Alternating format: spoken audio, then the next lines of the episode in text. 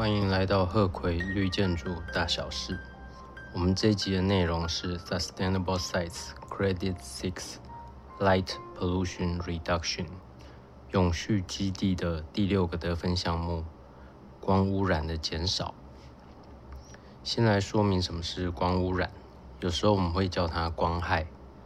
它的意思就是你不需要的光，可以说是一种浪费能源的光。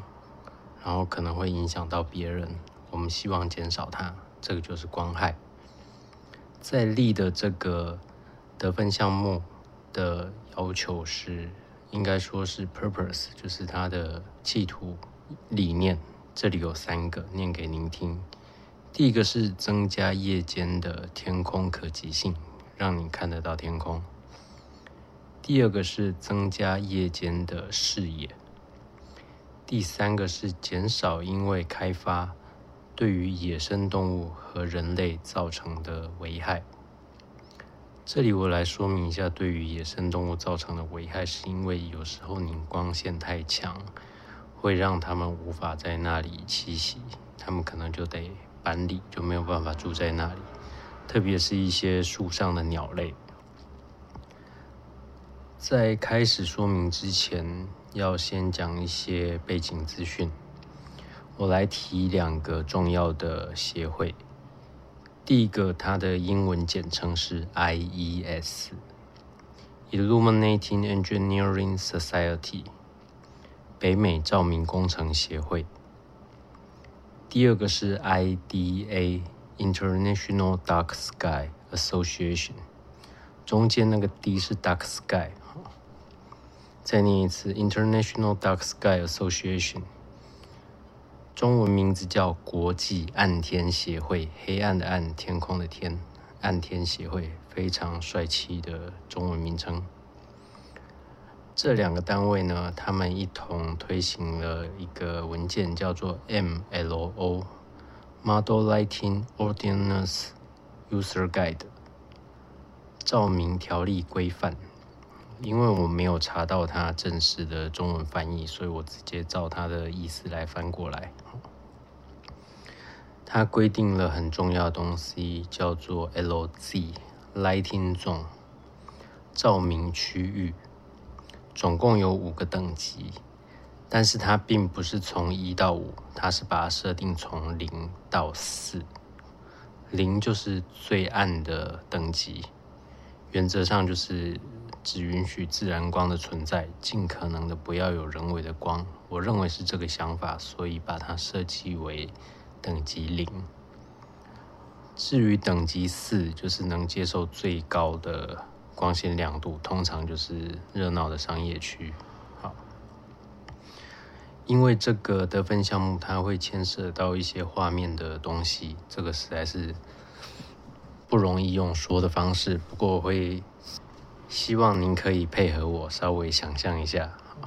如果您还记得学生时代数学的四个象限，现在就请您痛苦的回想一下。好，我们以灯具，譬如说路灯好了，路灯整个发光位置的最上缘，我们把它视同为零零，就是那个 x 等于零，y 等于零的原点，然后你就可以想象有。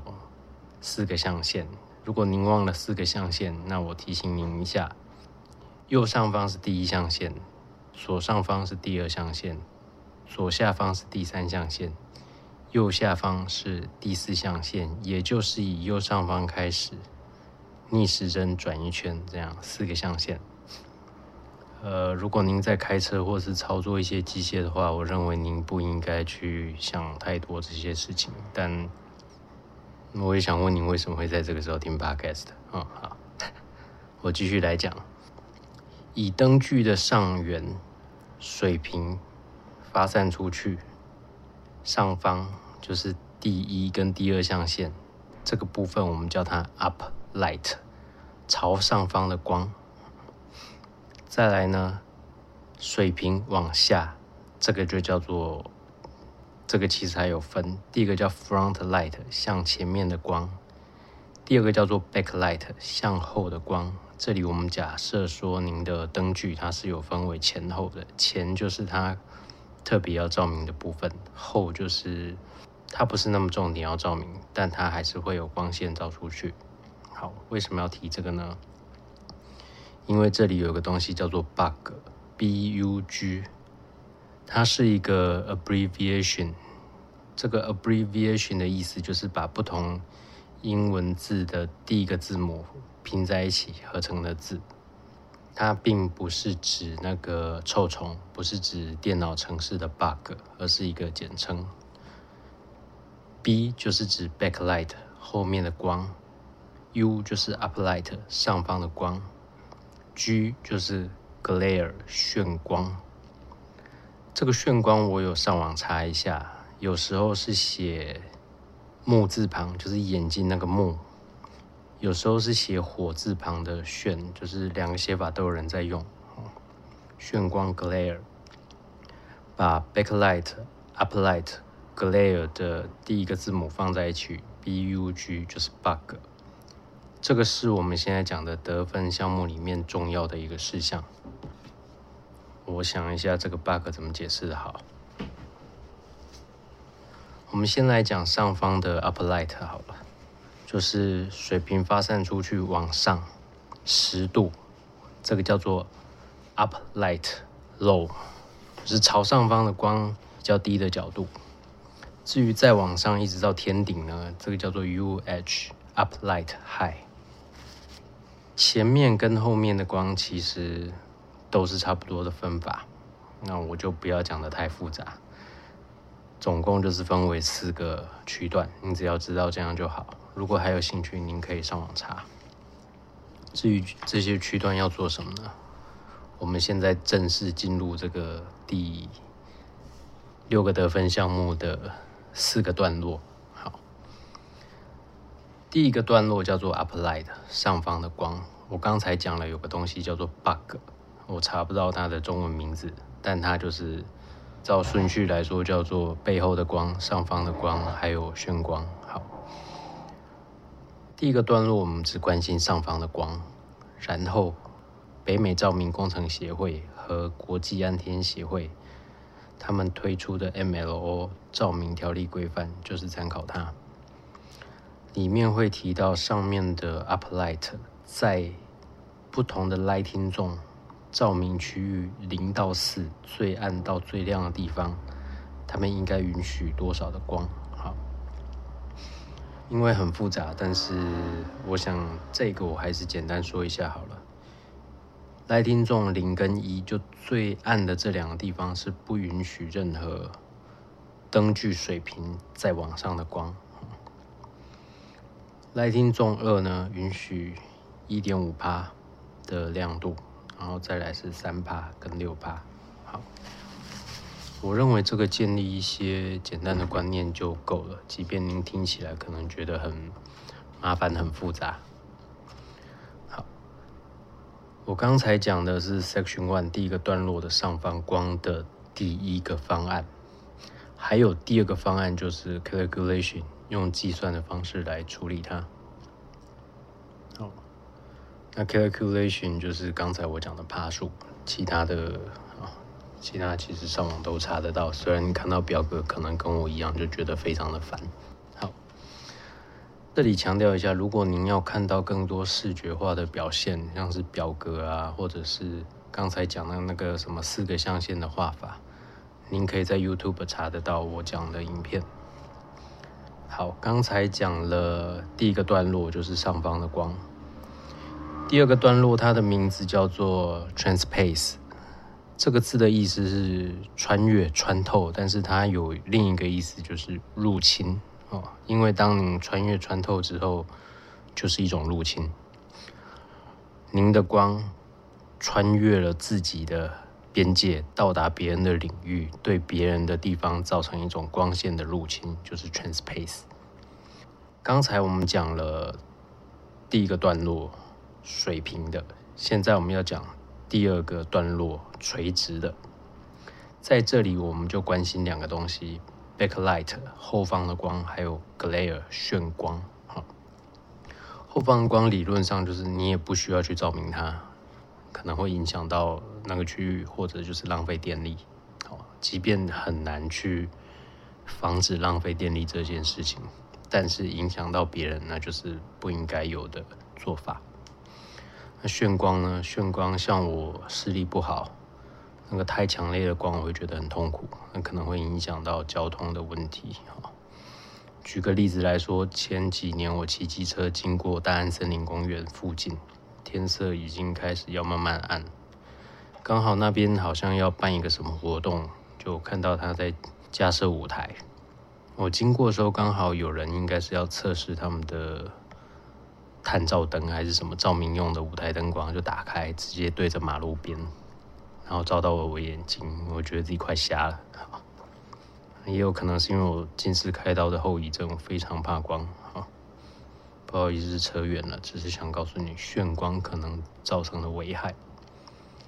在这个第二个段落，同样也是根据 ML Lighting Zones 灯光区域来做处理、做比对。两个方案，第一个方案就是 Lighting Zone，第二个方案就是根据 Lighting Zone 出来的计算，关心的是垂直的亮度。这里有强调说，如果你用软体来计算它的话，你的每一个计算点，它们之间的距离要少于五英尺或者是一点五公尺，意思就是说你不能间隔太开的计算它。再来，我应该说什么呢？再来有一个也是难以用声音来表达的。这里我只想说，它的基本概念就是，原则上会希望您的光线照明范围不要突出您的境界线，不要突出您案子的 property line，就是产权线、境界线、边线。但是，当您边界线再往外是一些公共区域，譬如说人行走道、脚踏车通道、广场、停车场。那在这个规范是允许你可以往那个方向延伸五英尺或者是一点五公尺。类似的情况下，如果基地线再过去的区域呢是汽车在用的，街道什么的通行道，就是有车辆大型车辆在走的。立的这里是说，您的光线区域可以再过去一点，到整条路的中心线位置。好就是提供那边一些交通照明的意思。刚才跟您说了第一跟第二个段落，接下来第三个段落它是 internally illuminated exterior signage，在户外的灯箱，但是它是从室内发光的照明，算是广告看板之类的。这里的两个要求分别是夜间跟白天。夜间它的亮度不能超过两百 candela per square meter。candela 这个字的意思是烛光，它是一个拉丁文，国际单位制 SI 的七大单位之一，非常的重要。那这里就是规定每平方公尺不能超过两百烛光。在白天的时候呢，哎，奇怪，白天为什么要发光？因为有时候就是会用到嘛。白天是不能超过两千每平方公尺的烛光。这个每平方公尺烛光，有时候可以用另一个字叫做 nits，n-i-t-s，但是说实话，我很少看到。再来是第四个段落，就是有一些可以豁免掉的部分。他提到是豁免一跟豁免二段落啊，有七个。第一个是 transportation 运输之用，第二个是 MLO 来听众，第三跟第四的照明区域，如果它只用来做建筑物的立面照明，或者是景观照明，而且在凌晨十二点到清晨六点之间，可以由系统或是灯具自己本身自动关闭的话，那也是 OK 的。第三个是剧场的舞台，第四个是政府强制规定的道路照明，因为太重要，所以不去规范它。第五个是医院的紧急照明，还有它那个直升机的停机棚。第六个是灯光照明区来听众，第二、三、四就是最亮的那三个区。国旗照明可以豁免，因为国旗非常的重要。第七个是内部的照明招牌，也就是刚才第三个段落讲的。很抱歉，我觉得这一段没有讲的很好，但。但我也不晓得该怎么讲的更完整了。好，这里要跟您说明一下，我现在录制的时间是二零二一年三月十五日。